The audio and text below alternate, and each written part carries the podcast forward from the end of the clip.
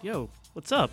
Hey, Mike. I haven't seen you in a long time. It's been a while. We're back here recording. It's been over a year. We used to have a podcast on the Vox Media Podcast Network called the Limited Upside Podcast. It was an NBA show. Yeah. We're bringing our powers back to the microphones now because we're going to go over the bloggers mock draft recap for all of SB Nation. Mm-hmm. Seems like a lot of people's opinions have gone into this. A lot of work has been done. We are joined by well, SB Nation's college basketball guru, Ricky O'Donnell. He's going to help make sure that Mike and I don't make egregious errors in evaluating the talent. Good the luck, picks. Ricky. yeah, mostly cleaning up Mike's mistakes. Ricky, how you doing, man? I'm great. Thanks for having me again. This has become a, an annual tradition of hopping on the what was once called the Limited Upside podcast. I'm glad to be here. So yeah, so if you're listening to this on one of the our team site podcasts, uh, if you're uh, a Lakers fan, if you're a Pelicans fan, uh, we did used to have a podcast until we got too busy to kind of maintain it, but they recruited us back. Mhm. And why we're important? Let's see. Mike is the actual NBA editor of SB Nation, Important. so he's important. I'm I'm not. I, I'm uh, you know just a, a fan of basketball who once upon a time hosted a podcast here. So uh, I'll be a little bit more of the question asker, and hopefully Mike can make sure this is NBA relatable, and Ricky can blend in his college basketball expertise because what the bloggers have done. Uh, is take some serious time here to do a, a real world draft. They have made trades with each other. They have picked their favorite prospects. Uh, it lines up perfectly because the draft is on Thursday. If you're listening to this, it might be Tuesday. It could be Wednesday. I'm not sure yet. We're recording this on a Tuesday, um, right before the NBA Podcasting on a draft. Right before the NBA draft's uh, about to take place. And one thing's for sure, there have been some landscape changing injuries and trades that have happened in the NBA. We are going to take that into account, but it's important to note this mock draft occurred before Kevin Durant got hurt, before Klay Thompson got hurt, before Anthony Davis was traded uh, to the Lakers, although I guess that hasn't been uh, consummated yet. That'll happen at a date later to be determined, deci- uh, depending on how much Pelinka understands uh, free agency. So Yes. we will talk about that more. Yes, we uh, will see the fourth pick yes. get a Lakers hat. but let's let's get right into it. With the first pick in the in the NBA draft, the Pelicans have selected. Uh, what's this guy's name? He's a he's a Zion? minor Zion. Zion? I think it's a, high, a hard eye. Zion Williamson. Uh, Ricky, you have been on Zion's trail. I mean, probably since he was what 16 years old, something like that. This obviously is a no-brainer pick here. This has been the rumored selection for for a long, long time. Although not necessarily the team we thought would fall into that first pick. The Pelicans changed the whole NBA again when they won that uh, ability to pick number one overall, and they're going to get Zion. So. I don't know, in the quickest Zion uh, I don't know, summary possible. People know a lot about him, but mostly they've seen the visuals. Tell me about uh, Zion, the- player, the, the the intelligent basketball player that you think he could be. Sure. Well, my first take on this is that as the draft has approached, you'll hear a lot of people say that it's a three player draft with Zion, RJ Barrett, and Ja Morant. If we're being honest, this is a one player draft. The gap between Zion Williamson and any other prospect in this draft is the largest I have ever seen since I've been following the draft. And I used to go to NBADraft.net and read the DeShawn Stevenson scouting reports comparing him to Michael Jordan. So I've been on this for a while. Uh, That Zion, was 2000, right? I believe so. 2000? Zi- Yes. Zion, I mean, everyone can see the physical ability. I mean, the combination of power, speed, and agility, historically unprecedented, perhaps, uh, throughout NBA history. But to me, what really stood out about him during his one and done year at Duke was just how great of a teammate and how much of a natural leader he was. He had someone in RJ Barrett, who is going to go later, a few picks later in this draft, uh, take five more shots per game than him on the floor. And they never got competitive over who was going to have the ball. When Coach K put the ball in RJ's hands at the end of games multiple times throughout the end of the season, including in Duke's eventual Elite Eight loss to Michigan State, uh, Williamson, you know, never seemed frustrated. He always, uh, you know, approached the game the right way, in my opinion. So what what really stood out to me is just the fact that this guy is going to be arguably the face of the NBA, not just because of his physical ability, but also because he checks all of those intangible boxes that you want in someone leading your team. Can I ask a question? Um, the the Pelicans obviously multiple years ago selected Anthony Davis number one overall. He was this mercurial talent, a, a, generational guy, won the national title in college, did so in an unselfish way, similar to what you're talking about right now. Can you compare those two as prospects? Obviously, they're going to the same team, to the same city, and how unfair, and a landscape that is going to be vacated by Anthony Davis. So just compare those two for a moment. That'd be great.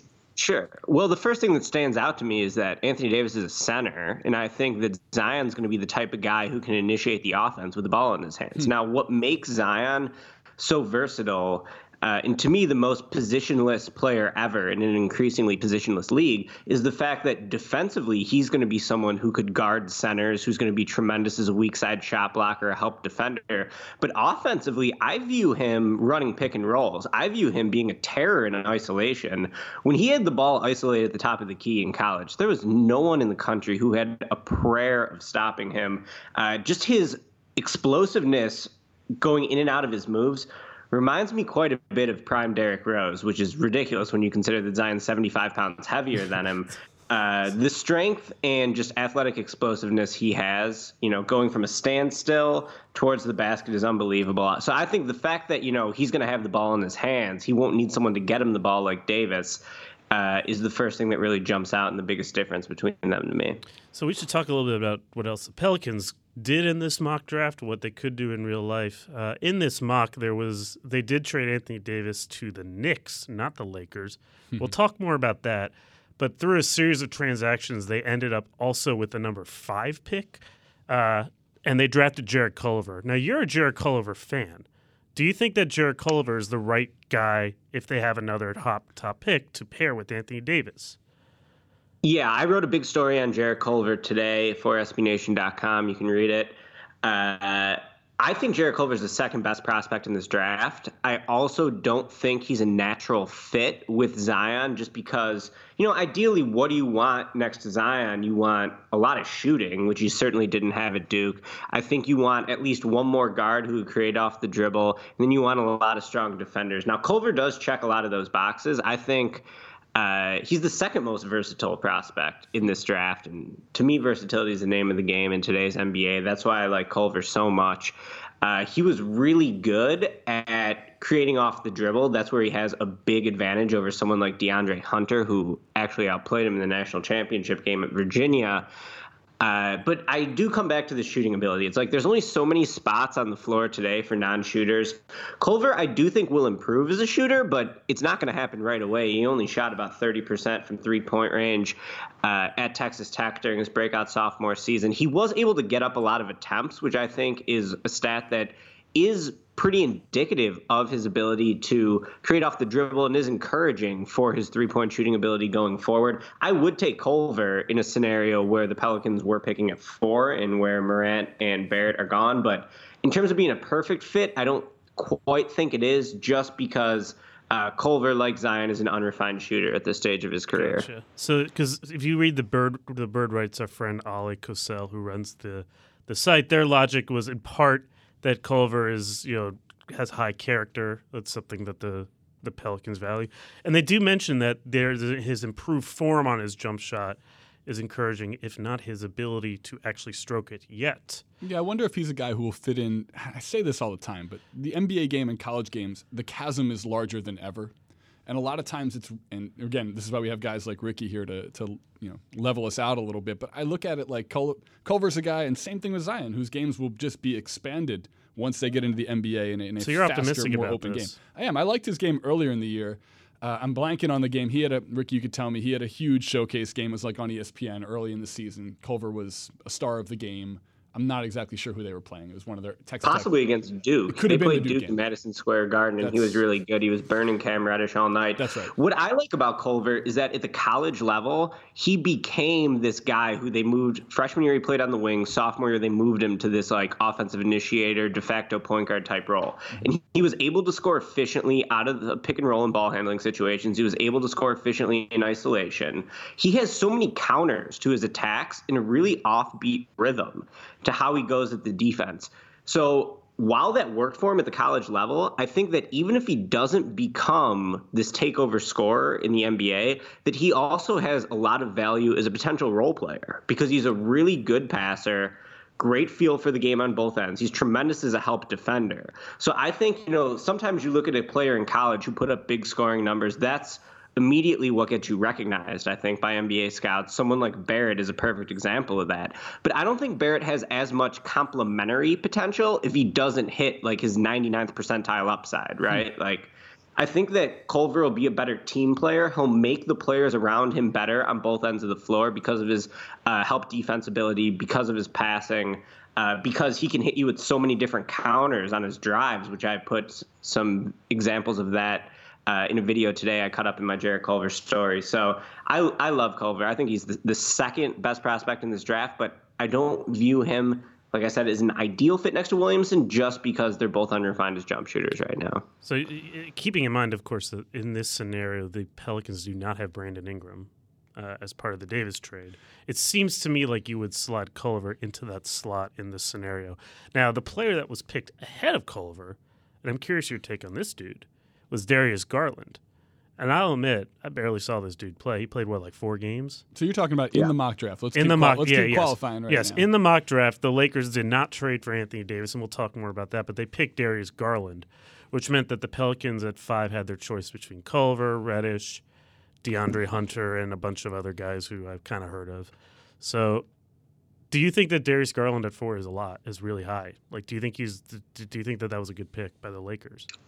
So that's definitely his range. And people had Garland going as the fourth pick to the Lakers uh, before they made the Anthony Davis trade. To me, Darius Garland is the single hardest player to evaluate in this class. I saw him during his rising senior year on Nike's EYBL circuit when I took a, a trip to go watch some AAU ball as I do every year. And I immediately thought he was the most impressive point guard in that class, even though that wasn't the consensus at the time. Uh, so quick with the ball, great shooting ability, just really shifty.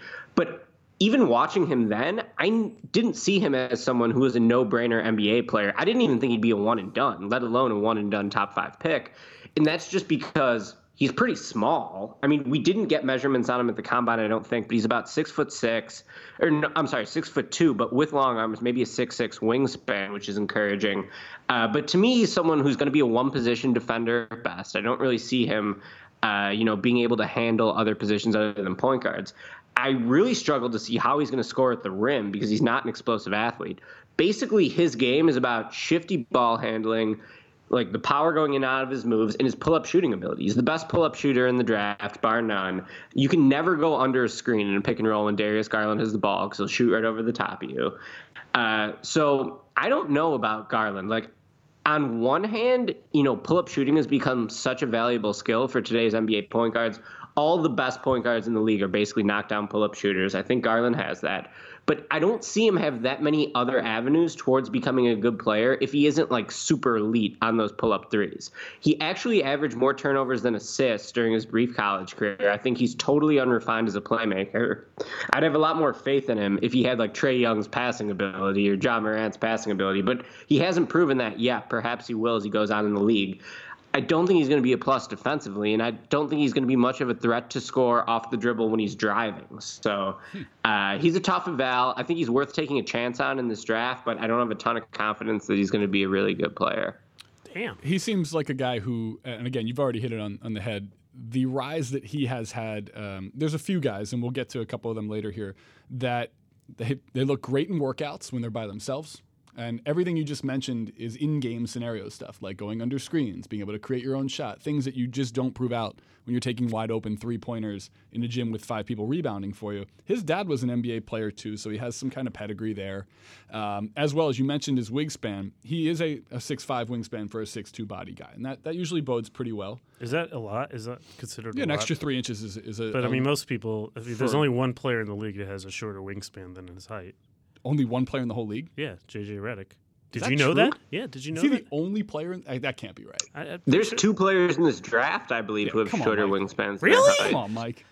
Coby White and Tyler Herro. Yeah. So, you know, maybe there'll be three. Oh, Coby White, the guy they, they could pick instead of Garland. We'll get to Coby White in a minute because that's going to hit near and dear to Ricky's Chicago heart. Um, let's talk about the the hypothetical trade that was made here by our bloggers between the Knicks and Cavs, and then I want to compare that to the real trade that was consummated or created. This is Anthony Uh, Davis. to yes, be between clear. the Lakers and Pelicans. Right. So in this mock draft, uh, the Knicks have traded to the Cavs.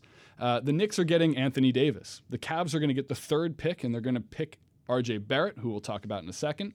And the Pelicans are going to get the fifth pick, the 26th pick. Both of those are from the Cavs, as well as the 2021 Dallas first round unprotected, the 2023 Dallas first round top 10 protected. Those are both from the Knicks. They got that in the Porzingis trade as well as the following players, all of which are, I want to say, except for Lance Thomas, under 22 years old. That's Kevin Knox, Dennis Smith Jr., and Allonzo Trier. Trier? Uh, Trier. no, Trier? it's Trier. Trier? He's not French. well, if he goes to play for the Pelicans, maybe they'll call him Trier. But that's sorry, that's um, as, uh, he's going to the Knicks. In the, uh, sorry, he's going to the Cavs in this trade. So I cannot convey Um, the, the look of disgust that Ricky has on his face through podcasting Yeah. as he as he sees us do this. Well, you know, we're used to that face. So, okay, so that the Knicks got the the Knicks, uh, Cavs and Pelicans here.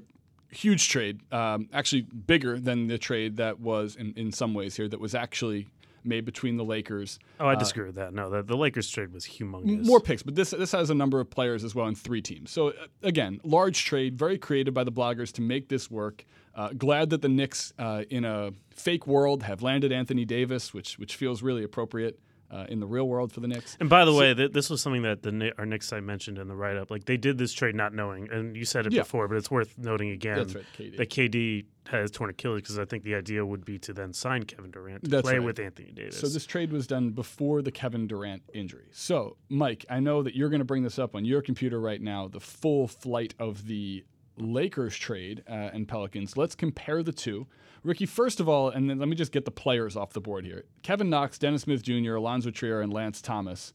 Uh, all going to the Pelicans in this deal. How does that compare with uh, with Ingram, Ball, and Hart, the actual players that were uh, were traded in real life? Yeah, I'm still in on Lonzo. I liked Lonzo two years ago in the draft. I still like him despite the fact that he has some, you know, obvious weaknesses in his game through his first two years in the NBA. The durability is really scary. The fact that he legitimately shoots free throws about as well as any of us is scary. He's only making 40% of He's only making about 40% of his free throws. So uh, that is also worrisome to me, obviously. But I do think that he's a special passer. I think he's been better than advertised as a defender, especially off the ball. And I think his shooting will improve. He hit 33% of his threes last year. So I think he's getting better in that regard and will continue to get better. I believe he'll only be 22 years old at the start of next season.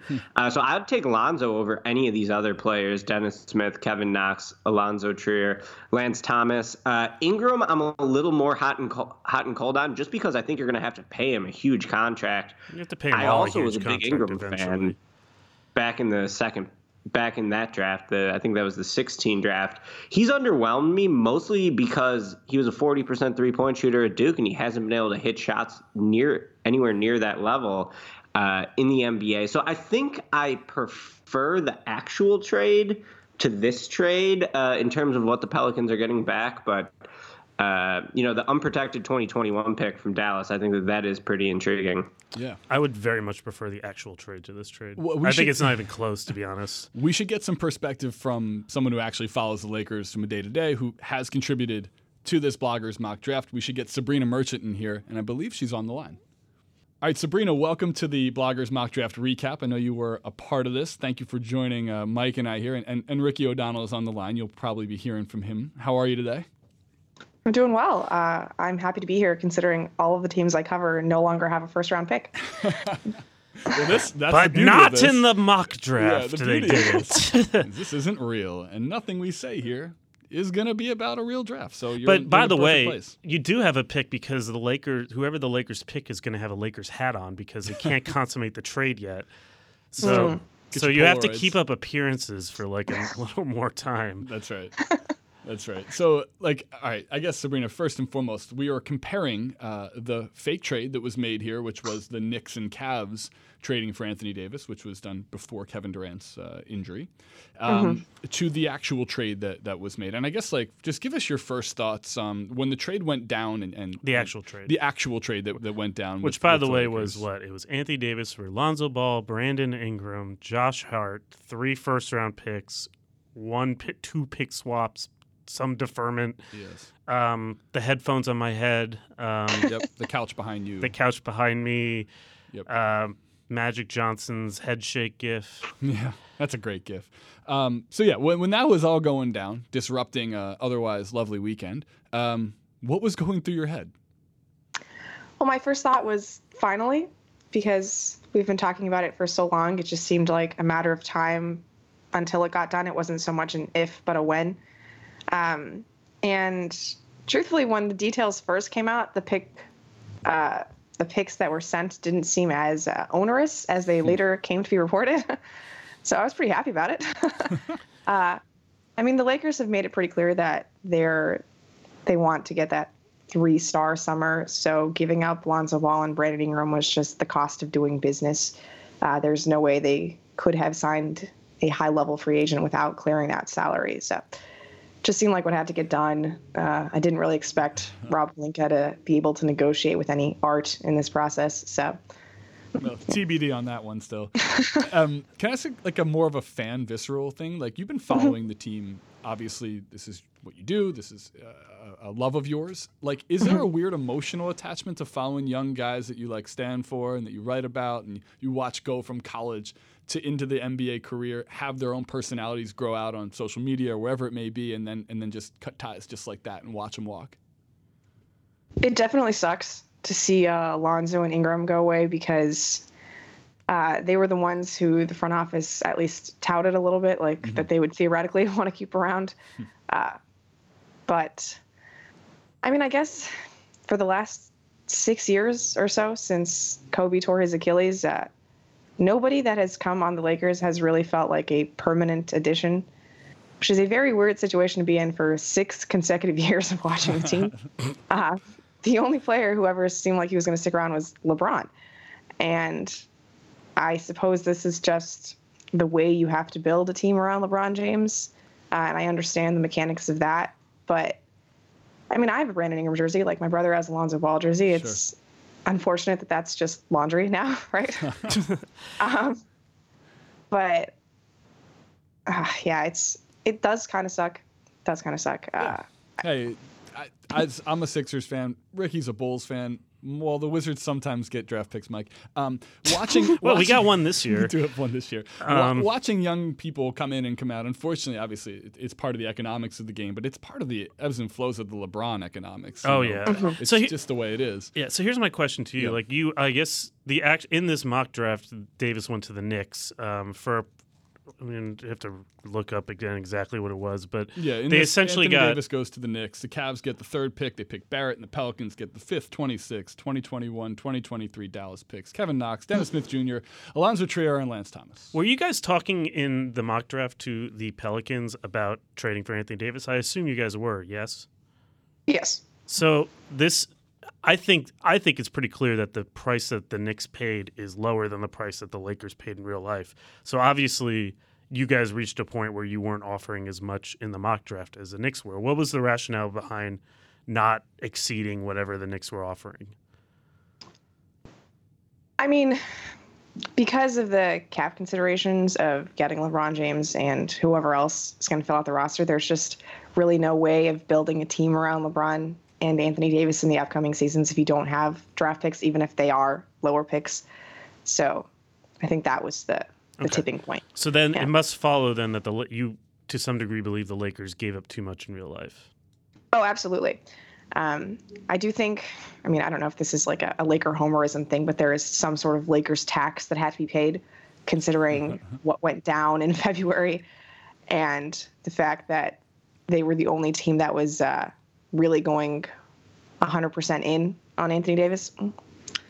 So, okay, so in this actual, I should, I should say not actual. That's not even close to the right term. In the bloggers mock draft, so the opposite, The opposite of of the right term. Um, in our theoretical draft here, the Lakers select Darius Garland. We just talked a little bit about Darius Garland. Ricky's, um, you know, assessment is is that more or less this guy could be a, a, a, a strong NBA point guard, or there's a lot of question marks still uh, that would uh, you know, maybe preclude him from, from reaching a ceiling as a starting NBA point guard. And again, Ricky had mentioned it. He has a pretty meteoric rise, um, considering Vanderbilt was what they won one SEC game, zero SEC games this year. But he didn't They were bad. Coach They didn't have Darius Garland though. That well, right. So like you're talking about a horrible, uh, a team that was not seen very much, and then a guy rises up to potentially being a top five pick.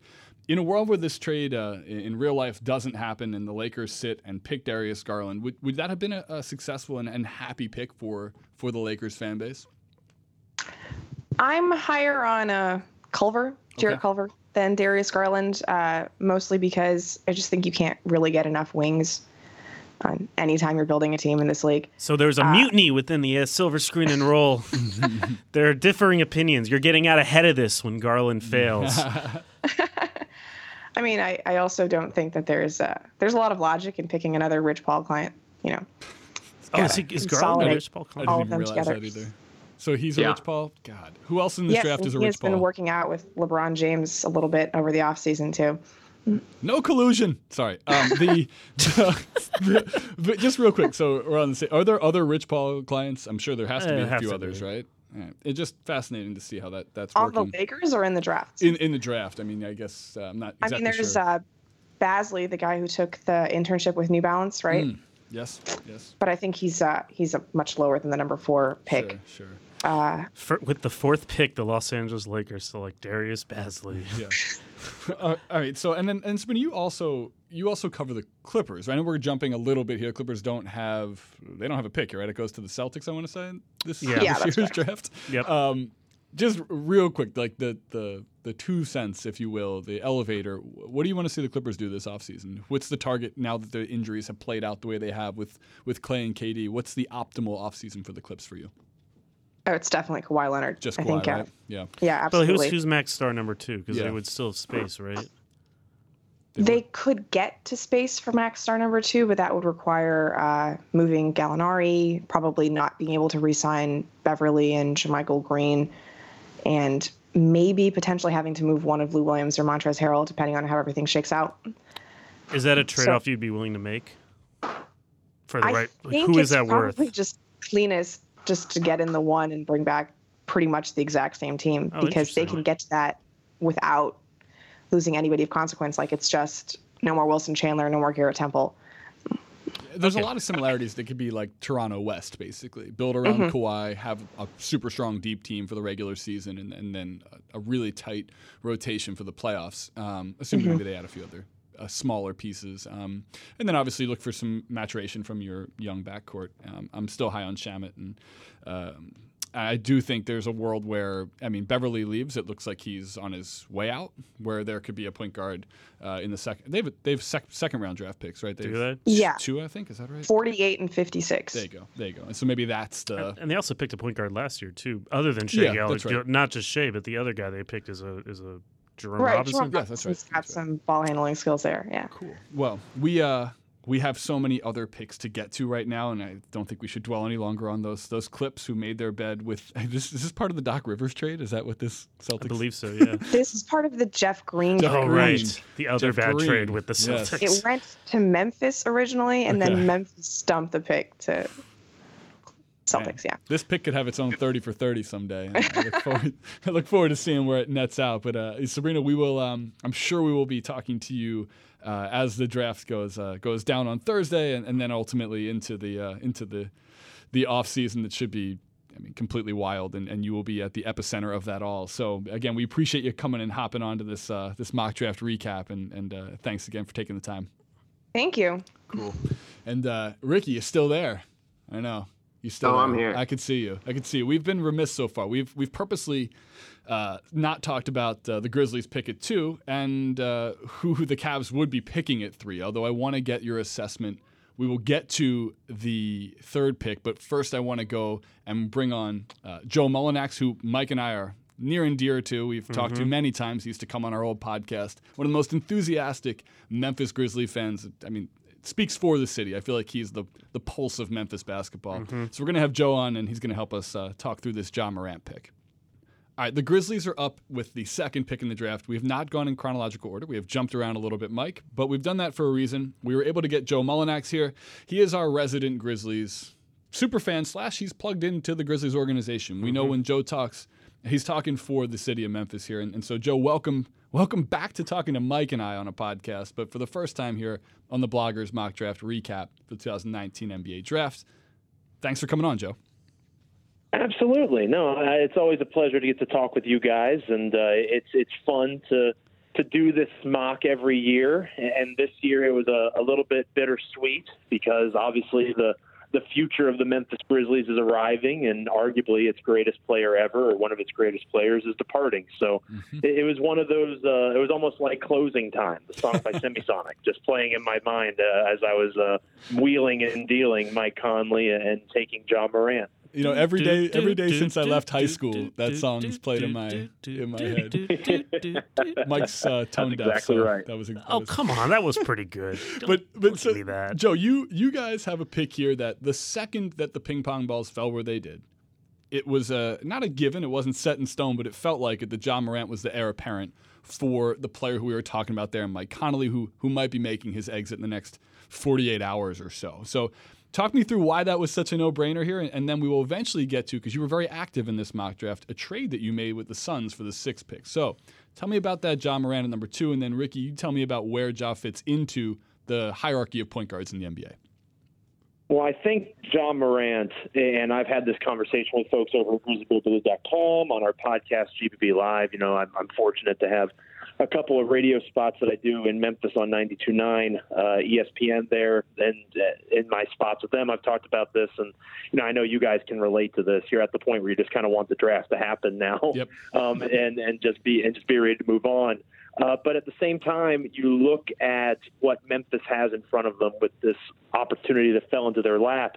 And with Ja Morant, he is a better fit in Memphis than maybe he is a prospect, if that makes sense. Sure. And the Oh, reason I say that is our RJ Barrett to me is just as good of a prospect as our as Ja Morant. You know, I hmm. think you can make an argument for a Brandon Clarke. You see people doing that, Jarrett Culver, a couple other guys. But to me, for me, it was between RJ Barrett, who can score in a variety of ways, has good versatility on the wing in terms of his size, all that stuff, and Ja Morant. And one of the unique things about Memphis is the, the personality of the city shines through in the team. You know, I've talked to you guys about that in the past, and anybody who goes to grizzlybearblues.com, you can get that feeling just from a feature or two. It it feels like every week we talk about the soul of the city and how the Grizzlies and Memphis are intertwined. And Mike Conley is a big part of that, as was Marc Gasol, who just won an NBA championship with the Raptors, and, and Zach Randolph and Tony Allen before them. Um, Ja Morant fits that narrative. He is a small town kid, comes up, built, pulled himself up by his bootstraps. You hear stories from his dad about how he would tell him that he was overrated and he was soft finishing at the rim. And, you know, he, he just kind of seems that he has the mentality of a Memphian. He feels like he's from Memphis and he just doesn't know it yet. So in the case of Morant, for me, he's an explosive player, a great facilitator. He's going to make people better on the offensive end, like Jaren Jackson Jr., last year's top five pick, uh, does on the defensive side of things. So he's a solid cornerstone player in that regard. And the nice thing about Morant is he fits Memphis. He's not somebody who you'd have to worry about, like maybe a Barrett, getting unhappy uh, because he's in a smaller market. As long as the Grizzlies are competently run, which obviously is a big if, uh, but as long as this new front office runs things the right way, I don't see Ja Morant running away for the bright lights of New York or L.A. when he gets an opportunity to do so. And I think that almost as much, if not more, depending on who you ask, uh, plays into Memphis taking Ja Morant two overall. I think if uh, if New York was picking two overall, if another team was picking two overall, Morant may not be the pick there. But I do believe that the fit in Memphis goes hand in hand and marries quite nicely with the skill set. It all kind of works out nicely for the Grizzlies in that way. So I entertained RJ Barrett, but at the end of the day, Morant makes too much sense on a variety of levels. And he went to school at a Murray State small school. Was not highly Right. recruited. To your point, uh, nearby Murray Murray State's in Kentucky, Correct. Yeah. Yeah, that's right. and Kentucky is near But Tennessee. he's from South Carolina. He's a Southern guy. I mean, the, the Yeah. narrative, the story lines up nicely towards what the Grizzlies are looking for. Yeah. So, Ricky, here's my question to you about Ja Morant. We've seen a lot of great prospect, point guard prospects come out in the last few years. Uh, last year, Uh, you had God, why can't I remember? It was even last year's draft. But for real, you've had a lot of like we've had a lot of like interesting point guard prospects over the years come through. Luka Uh, Doncic and Trae Young. Oh, Trae Young. There yes, that's the one. Why am I? Why am I? Uh, yeah. Anyway, Ask Mike, ask Mike who was picked 14th overall in 1983. He'll bang it out in a second. But Yeah. last year is top. I just had picks. too many things in my head. But we've had a lot of we had a lot of great point guard prospects. Where does Morant compare to some of the great point guard prospects we've seen over the past handful of years? Yeah, it's an interesting debate to me. Looking at the three point guards who were taken in the lottery last year: Trae Young, uh, Collin Sexton, Shai Gilgeous-Alexander. I would probably take Trae Young and Gilgis Alexander over Morant. But with that being said, I do think that Morant offers this like sliver of star upside that is absolutely worth gambling on with the second pick. I think that Morant's vision, his passing ability is going to be a great fit working off Jaren Jackson in the pick and roll. I think their game should complement each other well on both ends of the floor. To me, the biggest thing Morant needs to improve is just his pull up shooting ability. Uh, the jump going from the Ohio Valley Conference to the NBA is going to be absolutely tremendous, and especially when you don't have that reliable three-point shooter to fall back, three-point shot to fall back on. I think it's going to make things tough for him, especially early in his career. I, if I were the Grizzlies, I would consider keeping Mike Conley around and just playing them both at the same time.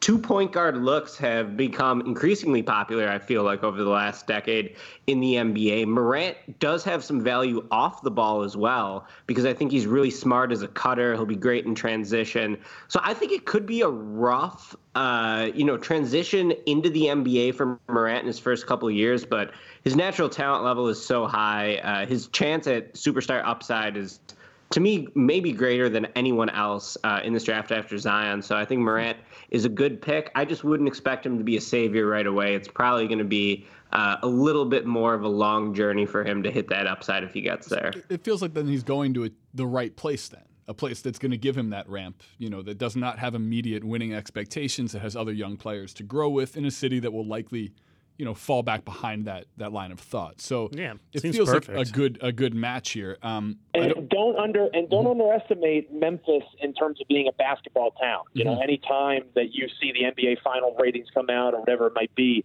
Memphis is consistently in the top three to five markets in terms of shares uh, and ratings for anything that is basketball based. So I think it's a very smart city. I think they understand where they're heading, and I think they also have respect. Going back to the Mike Conley keeping Mike, I think they have respect for their stars. Like there was a serious conversation among people that were Grizzlies fans about whether or not there should be a parade for Marcus Gasol in Memphis that he won the championship in Toronto. Um, there, there's like a legitimate happiness for these guys that helped establish that core formula, the grit and grind era that has now clearly been moved on from. Mm-hmm. I think people are almost looking forward to seeing Mike Conley going to a team where he can a compete to be an all star because that's something that Mike's wanted his whole career. So most folks want him to go to the Eastern Conference to have that better chance. And B, win a championship. You know, I, I think if Boston was realistic, which I don't think it is anymore, uh, with the Al Horford news and all the stuff going on with that. Uh, but if Boston was realistic, I think nothing would make Memphians happier if the Grizzlies aren't going to be good for a while than to see Boston versus Toronto in the Eastern Conference Finals in 2020, Mike Conley versus Marc Gasol, with another chance for a Grizzlies elite player, a legendary player, to win a championship. I, I think that that shouldn't be discounted either. At this point, I think Grizzlies fans are looking to see Mike go to a place where he can play for a championship because unfortunately that's not going to be in Memphis. The same love maybe not extended to Jeff Green if the Wizards make it that far. Um, right. so, you, wow. so, Ricky, you were saying you think they should have kept Conley. Obviously, Joe, you did not keep Conley. You traded him in this mock draft to the Phoenix Suns for Tyler Johnson, Josh Jackson, T.J. Warren, and the number six pick, and you also gave up Dillon Brooks and C.J. Miles. Was there any thought to keeping Mike Conley over making this offer, taking this offer? No, to be honest with you, my my goal going into the mock was to trade Mike Conley, hmm. and I'm kind of going against what I just said. You're sending I him to the about Suns. Grizzlies fans wanting to see. yeah, I I want I, I valued as the mock GM getting the best possible return I could. And Good. to me, there's a bit of a sliding scale when it comes to Mike Conley's value. It's kind of like the the uh, supply and demand curve and trying to find that perfect intersection.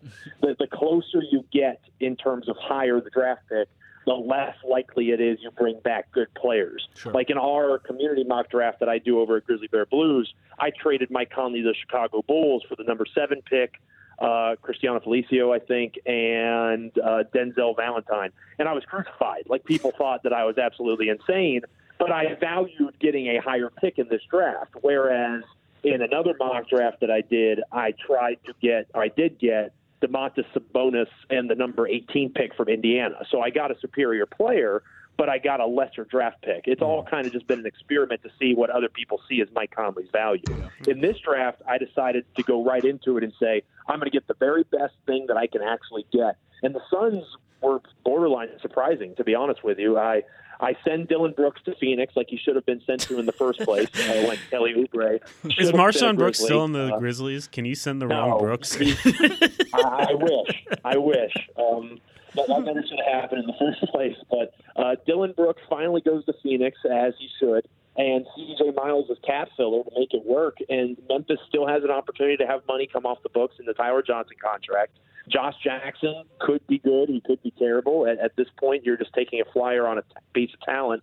To me, the main cog in the trade beyond the sixth pick, because I like DeAndre Hunter a lot, was TJ Warren because I think he's one of the most underrated players in the NBA. He's on a great contract the next three years. He can score. He's versatile at both forward positions. And I think that he is a nice fit next to Jaren Jackson Jr. and Ja Morant. If, if you're trying to build a young team and trying to establish a core of guys that can help build what it means to be a Memphis Grizzly again, I think that this trade really helps with that. It gets young players in a new a new area a new place, a new city, gives them a chance at a fresh start with a new head coach and Taylor Jenkins.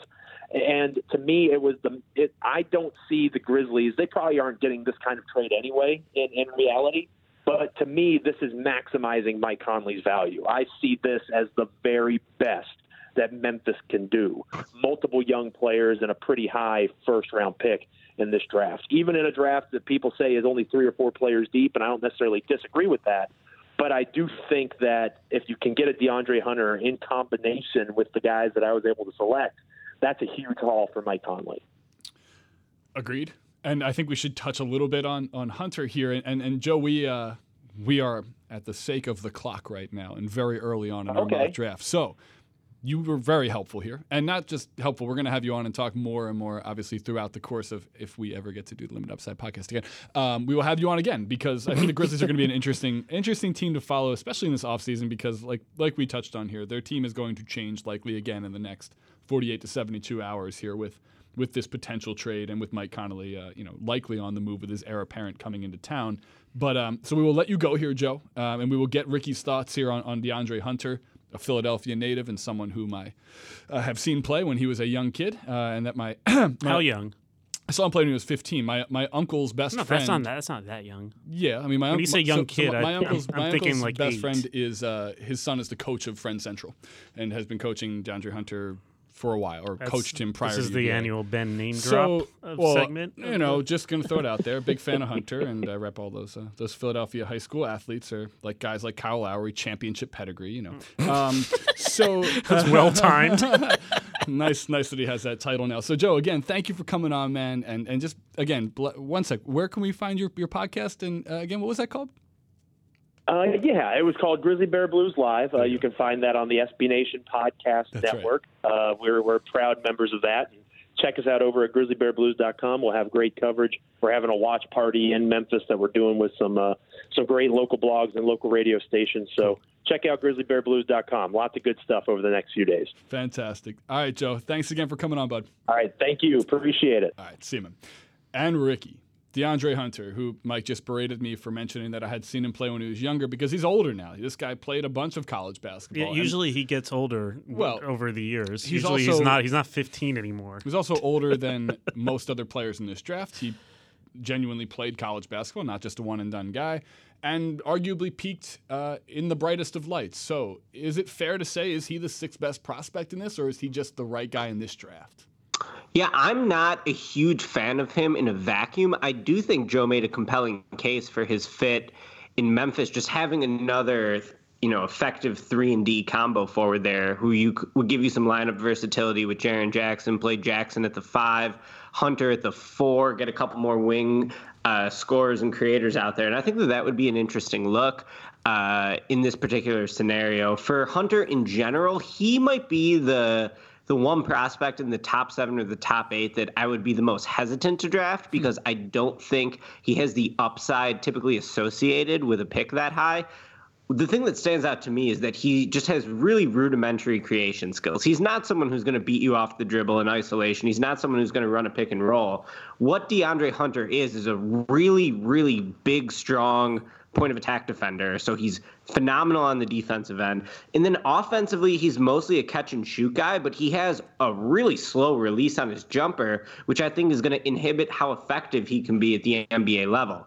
You compare him to someone like Jarrett Culver, and make no mistake, DeAndre Hunter won the individual matchup against Culver on the biggest stage in college basketball yep. in the national championship game this year. But for the season, Culver was able to get off threes at a much higher rate than Hunter was. I think part of that is because Hunter lacks creation skills off the dribble and because he has a slow release. I'll go back to one of the defining highlights of Zion Williamson's season yeah, yeah. this year at Duke. It was in a game against Virginia at Virginia. LeBron, Rich Paul, Rajon Rondo all show up, sit courtside. Uh, at one point in that game, Zion comes out of nowhere to make an incredible block on a corner three. The player shooting that shot was DeAndre Hunter. And the reason that Zion had an opportunity to make the play is because Hunter's shot takes so long to load up. Now, can DeAndre Hunter quicken his release in the NBA? Of course. He's we talk about him being old, but he's 21 years old. He has plenty of time to grow as a player. Uh, but to me, he does he lacks the upside uh, that some of the other players in this draft have just because he can't really do too much off the dribble. Yeah. Uh, and while he is a really good defensive player, he also had low block and steal rates. His teammate Ty Jerome had a steal rate that was like three times as high as his playing in Tony Bennett's defense. So hmm. uh, I, I, like Hunter, high floor guy, the Mikal Bridges of this draft. I would say I would still mm. take Bridges over him in a vacuum, but uh, you know could be a good player in the right situation. Yeah. Interesting. I, I like one thing I really liked about Hunter was, and this again I'm thinking about right now in the NBA, guys who are shorter but play bigger. he played up a lot. I mean, you're talking about a guy who was playing, in essence, power forward and center in some lineups. Uh, for UVA and being asked to switch on everything, fight through everything. I mean, UVA has an extremely demanding right. uh, half-court defensive see, style. I see that, but then what uh, what separates him from like Semi Ojeleye, who's basically the same? Well, it's sort of like kind of this uh, guy who plays up and is tough, but has yeah. a slow release on a jumper. Sure, sure, sure. And I'm, I'm not know? here to. Def- I'm just saying there are there are traits that you bring with you, specifically defensively. Um, Rick, your point about uh, steal rate, block rate.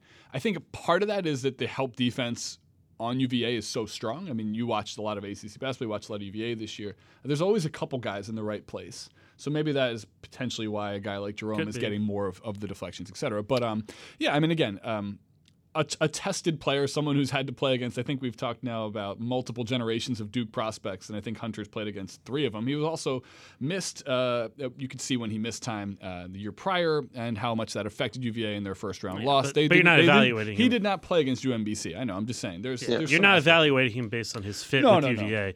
No. Uh, by um, the way, yeah. rudimentary creation skills is such a sick man. burn. It man. is a really. it is a really sick burn. Simple guy, apparently. Ricky, is there any? Are there any picks that the bloggers made low? lower on that. real quick, we didn't even we haven't really touched on RJ Barrett yet. Oh. I think we should probably touch on a guy who's going to be picked uh, I guess, third overall. Okay, fine. Edit, um, edit that part out. Yeah, yeah. No, it's fine, Mike. That's totally fine. We will get to. I want to talk. Um, we have like ten minutes left. I want to do RJ Barrett right now. Um, and you can hit this right over the over the fence if you'd like, Ricky. Where does RJ Barrett sit in this league? Is he a superstar potential player, or is he going to be more of your uh, Andrew Wiggins, streakier? Yeah, sure, and a Wiggins. That's is he a Harden or a Wiggins, and or where in the middle of that scale does he fit? Yeah, to me, it all depends on how RJ Barrett is going to approach the game when he gets in the NBA. In college, he was definitely a guy who was the number one recruit in two different classes uh, entering college basketball. He was widely presumed to be the number one pick, of course, at the start of the college season before Zion took him over. But RJ never carried himself as the second best player on the team, even though everyone else hmm. realized Zion was the superior talent. He's someone who, to me, has always been programmed with that Kobe Bryant sort of mindset of I'm going to be the alpha dog scorer. If you follow RJ Barrett on Instagram, you will see he started calling himself Maple Mamba during the season, What? which to some people would show you know, this killer instinct he has that Kobe really idealized during the prime of his career. I think that RJ Barrett needs to be less like Kobe Bryant as he gets into the NBA. He needs to stop living off these really difficult shots. And, you know, some of the uh, passing and facilitating ability he showed as a high school player, really high level events like FIBA tournaments internationally, yeah. uh, like the Hoop Summit, which he played in two different times, the youngest player to ever play in the Hoop Summit. I think that those are the skills he needs to develop. I wrote on RJ Barrett uh, during the season that for RJ Barrett, less is more. When he takes a step back and he's really able to, uh, you know, tap into his overall skill set, not just his scoring ability, I think that that's when he reaches his peak. Now, you look at him, he's going to be huge for a wing. He can handle the ball pretty well, though typically it seemed like at Duke at least, he was predetermining his drives, not really shifty uh, in terms of his ability to create space in tight in tight areas. Uh, so I think you know those are the type of skills he's going to have to improve, which certainly can improve. And then it's like, how do you improve feel for the game? Right. How do you improve how well you see the floor? How do you improve your vision? So Barrett, to me, uh, you know, could end up being a good player just based on his physicality. He's the rare 18 year old who will be physically ready for the NBA day one, I think, because he is so big, strong, and fast. Uh, but if he's really going to maximize his potential, he's going to have to take a step back and learn to read the game and think the game yeah. uh, at a higher level than you showed it to. So, like, one thing that definitely stood out, I watched a, a compilation of his drives. I think it was like 120 different clips. And look, he looked to me, if I closed my eyes and, and, and, blinked a few times, it looked like Thad Young, like a guy who's decided I'm going left at the three point line and forces it to the left. I mean, he really seems like a one sided or one handed side of the, uh, the court guy, which goes into the tunnel vision for passing. When you've made up your mind about which part of the rim you're attacking and, and how you're going to get there, you've cut off part of the court. I think a lot about the idea that he may have already played with his best teammate last year than he will for the next couple seasons. In this hypothetical Wow, that trade, is rude to Cedi Osman. Well, in this hypothetical trade, he ends up on the Cavs where he will be flanked by Sexton, who has no idea how to play point guard, uh, Kevin Love if he decides to play next season. Uh, sorry, Cedi Osman. Cedi Osman, man. uh, who's that not, is so rude to not Cedi very good. And so the idea that he couldn't really figure out, and part of this falls on Coach K, who is a stubborn coach in terms of the sets he runs and how he uses his talent. He couldn't figure out a proper way to use three of the top potential 10 picks in this draft. But uh, we're talking about a guy who really, to your point, that mental aspect of not being able to look across the bench or look across the room, I guess they were roommates, and see Zion, I should be able to learn how to play off of him, which will ultimately help me. It's a weird mental gap that I wonder how that translates into the NBA.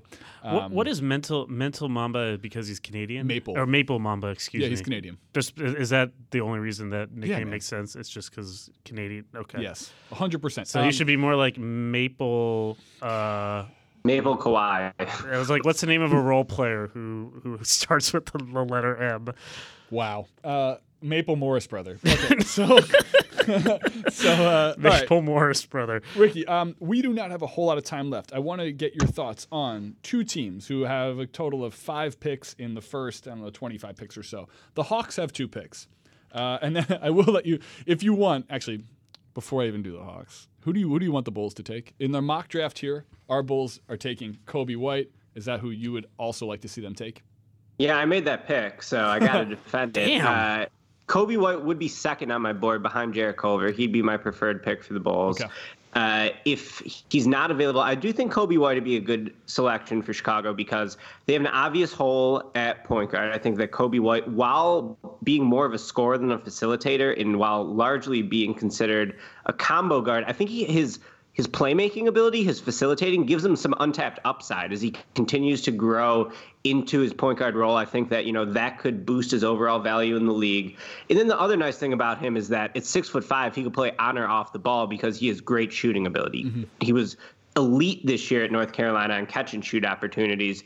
He has good mechanics off the dribble. He already has a really developed step back move that I wrote all about last week at SB Nation that I think will serve him well early in his career. So ideally, our, or ideally, Coby White develops into that point guard of the future for the Bulls. But in a scenario where he doesn't, in the 2020 draft, I'll have my 2020 mock later this week, is very, very point guard heavy. I think it might be something like you know, 13 point guards in the first wow. round in an early projection. Uh, and in that scenario where the Bulls find another point guard of the future, I think that White could play you know, be a great six man who scores off the bench and can just give you some lineup versatility yeah. because of his shifty ball handling, because of his shooting, uh, because of his size. I think that you know he he has both a high ceiling as a point guard and a high floor as a potential you know guy to come off the bench and get you some points. So if he has a high ceiling and a high floor, like how does the the, the room level up? It's a small room. I guess. So. um, is there a pick later on that you really liked? uh, that any of our bloggers made, or someone who you think is a sleeper that you look at the blogger mock draft, you think, man, how did that guy slip so far? Yeah, there's a few guys I like. I really like Grant Williams, who we have going to the Spurs in this mock draft. I think that'd be a terrific pick for him. So strong, immediately is going to be one going to have like elite functional strength in the NBA. Going to be able to finish inside. A really smart player, two-time SEC Player of the Year, won it as a sophomore, and then was better across the board this past season as a junior. Uh, PJ Tucker is a common comparison for him, both players played under Rick Barnes at the college level. Barnes himself first touted PJ Tucker as a potential comparison uh, for Grant Williams as a pro. So I think that that would be a tremendous pick for the Spurs or any other franchise. I really like Bol Bol too, a player who I've covered extensively since high school. I recently wrote a big thing on his upside at SBNation.com. Basically, there's never been someone with his length and his shooting ability. 9-7 standing reach is only going to be equaled by Rudy Gobert and Mo Bamba. You think of the other guys with his length, be it Andre Drummond, uh, Brendan Haywood was someone with a seven foot six wingspan. Mm-hmm. None of them were threats at all from the outside. Whereas Bol Bol is just a straight up knockdown shooter. I think he's going to have a tremendous amount of gravity just standing somewhere on the floor. And I actually think he can make some moves off the dribble in terms of attacking a closeout. Uh, I don't know how he's going to survive defensively. He does have a really poor frame, very skinny legs, narrow hips.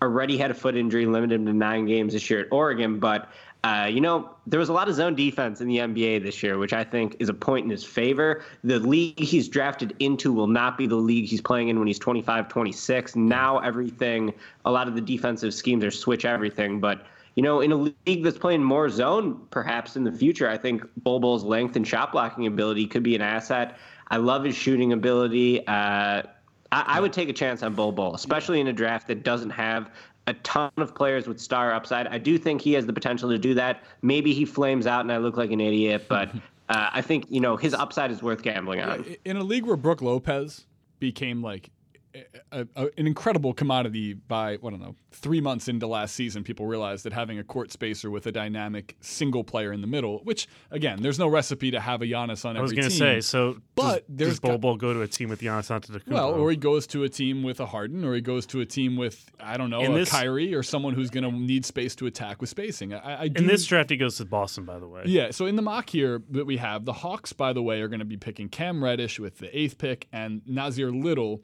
with the tenth pick. Both of those guys were highly hyped prospects going into last year, respectively, at Duke and UNC. Both had pretty poor, I think, by uh, the standards that were uh, presumed to be set on them, are uh, you know poor seasons as as freshmen, which is always difficult to say. There's the fit. Cam Reddish went from being uh, a best player on every team he's been on to the third wheel, if you will, uh, on on Duke, and and then Little kind of just maybe is built more for the NBA than he was for college basketball. Um, won't, we won't talk too much about that because I did want to just mention real quick that in our mock draft here, we have the Celtics taking Jaxson Hayes from Texas uh, with the 14th pick in the draft. And then we also have the Celtics taking Bol Bol at 20. And then I believe we also have the Celtics taking uh, Kevin Porter Jr. So whoever did this went for three big swing prospects any of those guys you think, uh, aside from Bobo, I guess you already mentioned, could be a star. What should I know about Jaxson Hayes and, and, Kevin Porter, other than they're also talked about as guys with high upside? Sure. I'll start off with this Jaxson Hayes take. I don't know if I've ever seen a seven footer move the way he does. He runs the floor with an incredible amount of fluidity and agility. The way he cuts and is able to get up the floor is really, really rare, even for elite NBA players. Like you think of the way Anthony Davis runs in transition, and those are the kind of vibes I get from Jaxson Hayes. Wow. I'm not super high on him uh, in the short term. I think he's going to struggle quite a bit as a rookie because he's still so thin. He has no real skill skill level to rely on in terms of his shooting ability or his passing. Uh, he is a pretty good shot blocker, but he struggles as a rebounder.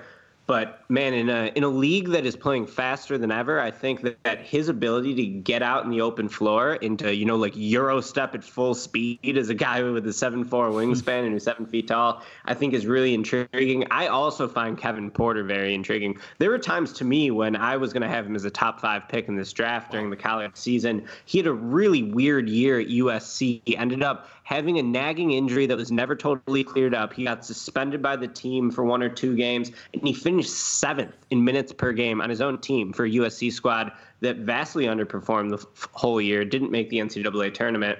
He is unbelievable at creating space in the half court. So many good putback moves, up and unders, athletic finishes. Uh, Kevin Porter can really create his own offense off the dribble, especially in isolation situations. Uh, he, he's tremendous in that regard. Also shot like 41% from three. just a big physical athlete at 6'6, 220 pounds that I also think has some untapped defensive upside. So uh, I enjoy Kevin Porter's game quite a bit. If you're looking for dudes to gamble on in this draft, I would take him. Got it. I, should I be excited about Brandon Clarke going the Wizards in this mock? Seems like yeah, Brandon Clarke's amazing. He's seems like he's the guy phenomenal. that like the the metrics love, and so I should be excited about this. He's unbelievable. He was the second best player in college basketball this year behind Zion. Uh, he had one of the strongest seasons of the decade for any individual player in college basketball. Shot over 70% in terms of his true shooting percentage, automatic on just short rolls to the basket, putbacks. Uh, he just knows how to get his own offense and how to score efficiently. And then defensively, he's the best defensive prospect in the draft, I would say. Uh, six foot eight, super quick twitch athlete. I think he could potentially be a four or five position defender uh, in a system okay. where you're switching everything. So I think, you know, ideally the perfect fit for Brandon Clarke is next to someone like Karl-Anthony Towns or Kristaps Porzingis, a stretch five who could give him more space to operate inside and to sort of accentuate his strengths while covering up some of his weaknesses. He is pretty thin and he's not long. He is like six eight. He was like barely 210 pounds, I believe, and he doesn't have long arms. He also can't really shoot, but that jump shooting ability ha- did improve during this first year at Gonzaga before he was at San Jose State, set out of year transferred. Uh, but basically, a non-shooter right now is too small to play center. Hmm. So what? And he's going to be a 23-year-old rookie. So what makes this guy so good? Well, he's just incredible at basketball. That's good. That Insane seems like a good athlete, great instincts. Uh, I love Brandon Clarke. If he's there for the Wizards, you know, maybe he doesn't slot in perfectly right now next to Thomas Bryant or whoever the Wizards are going to have. You take center, that back, you, Ricky. You can find a stretch five to play next to him in the future. Get Brandon Clarke now. You take that back. The great Thomas Bryant is a perfect fit next to Brandon Clarke. But we once we re-sign him to like a minimum contract he's gonna be great. Yeah. You take that back. Yeah. Karl-Anthony Towns, Kristaps Porzingis. Uh, last but not least, here of the Euros who are projected to go in the first round, uh, Sekou Doumbouya is that pronounced correctly? That Let's was, go with it. Yeah, sure. uh, and then uh, Goga Bitadze. I don't know, man. Wait, is, I, the Georgian player. He's a he's a big. Uh, everybody's excited about that dude. Is that is that the guy that everyone's super, super excited about now? yeah, people like Goga. And there's also Lucas. Uh, he won the EuroLeague he won the EuroLeague Rising Star Award this season, which uh, is a big deal. Mirotic won that award. Doncic won it a couple times, I think. So mm. there is a pedigree there with young players who are able to win that award, uh, translating to the NBA. He sort of looks like a traditional center at first glance because he's not a quick twitch athlete. Uh, he's not someone who you would project to defend guards in a switch everything system, but really smart player with advanced skill level, and that's sort of the selling point behind him able to step out to the three point line, hit a jump shot, makes quick and smart rotations, is a good passer. He's definitely not Jokic, which I think, you know, some people who like his upside might be tempted to compare him to. He certainly isn't that type of just you know magician the way that Jokic is, but I think that he's he's a quality center who will be able to play in a changing NBA uh, because he's really skilled and he's really smart and he's you know big and strong and tough. Not bad qualities for a center. All right. Well, look, we've kept Ricky on the line for way too long, considering I mean, it's sort of a busy week for you. I guess this it's kind of the lead up. I'm so into, sorry we kept you on to talk about draft prospects. Well, you know, he's. I guess he writes stuff for uh, SBNation.com, of which you should be uh, going to and, and, looking for all of Ricky's great draft coverage. There are profiles on any number of players, including. Uh, and Mike, you should pitch this because I think you are the NBA editor of SB Nation. Yeah. Uh, what is the the module that we've created to help you find your prospects? Oh no, to talk team? to Ricky about that. Sure. He he made that, not me. Last plug here. Go ahead, Ricky. Yeah, so uh, this week at SB Nation, we debuted a project I was working on with our storytelling team that allows you to choose three attributes uh, that you want in an NBA player, three priorities, and then we'll spit out a custom NBA draft board for you. I got 30 guys on that list. I came up with 13 attributes that I think helps make a good NBA player, and you can, you know, choose your first priority, your second priority, your third priority, and then we'll spit out a draft board for you, one through thirty, of uh, you know how guys match those traits. So it's a pretty fun tool. It's gotten some great feedback. Uh, you can check that out on SBNation.com. It stinks because every time I do it, man, and it's awesome. I, I get, uh, I get, I get Horton Tucker, and I, I keep looking. You just at, say it Well, no, stinks and then it's awesome. No, the, the the project you've done is awesome. It stinks for me because every time I put in the attributes I want uh, for the Sixers at the like 24th pick, I get guys who are in like the 50 through 40 range in my head, like a like a Horton Tucker, who I I could see being a, I think a first round draft pick for sure. But uh, fascinating. I love playing around with the uh, with a tool. And Maybe I- you should be changing your opinion based I- on what the the draft I board is spitting out. ball handling wing who's tough and has a smart presence who can jump in now. I mean, you know, so you know, anyhow. So so maybe maybe what the the app is telling you is that you should like that guy a little bit more than Yeah. you do. Huh, It's well, interesting that you're like, oh, I don't like this thing because it doesn't conform to my opinion already. I, I know. I'm just stupid. I'm just saying. So I just want the Sixers to pick Taco uh, fall. So that Is he going to get drafted? Uh, who knows, man? Taco and Boban together would just be the. I mean, they'll never be on the same team because they'd have to buy a new airplane to, to, to put them on together. But uh, anyhow, we've we've run long here. Uh, Ricky O'Donnell from SBNation.com here. Thanks again for uh, for for hopping on and, and recording with us uh, on a on a rainy Tuesday here.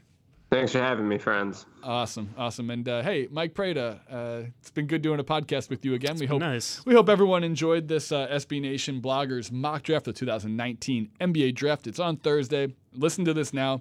Go to uh, Ridiculous Upside and please check out the actual written part. This is uh, much larger. There were other trades. There's also obviously 30 picks in the first round. We really only chronicled about 10 to 15 of those. So get some more in depth information on ridiculousupside.com here. Please keep listening to all of the SB Nation team site podcasts. They're phenomenal. You heard from Joe Mullinax. He's obviously one of the hosts of our Memphis Grizzlies podcast. Um, and, and look, there's lots of good pods depending on what team you want. There's plenty to choose from. So please continue to listen to that. Subscribe to anything else that's on the Vox Media Podcast Network. There's tons of great podcasts to listen to of all different genres.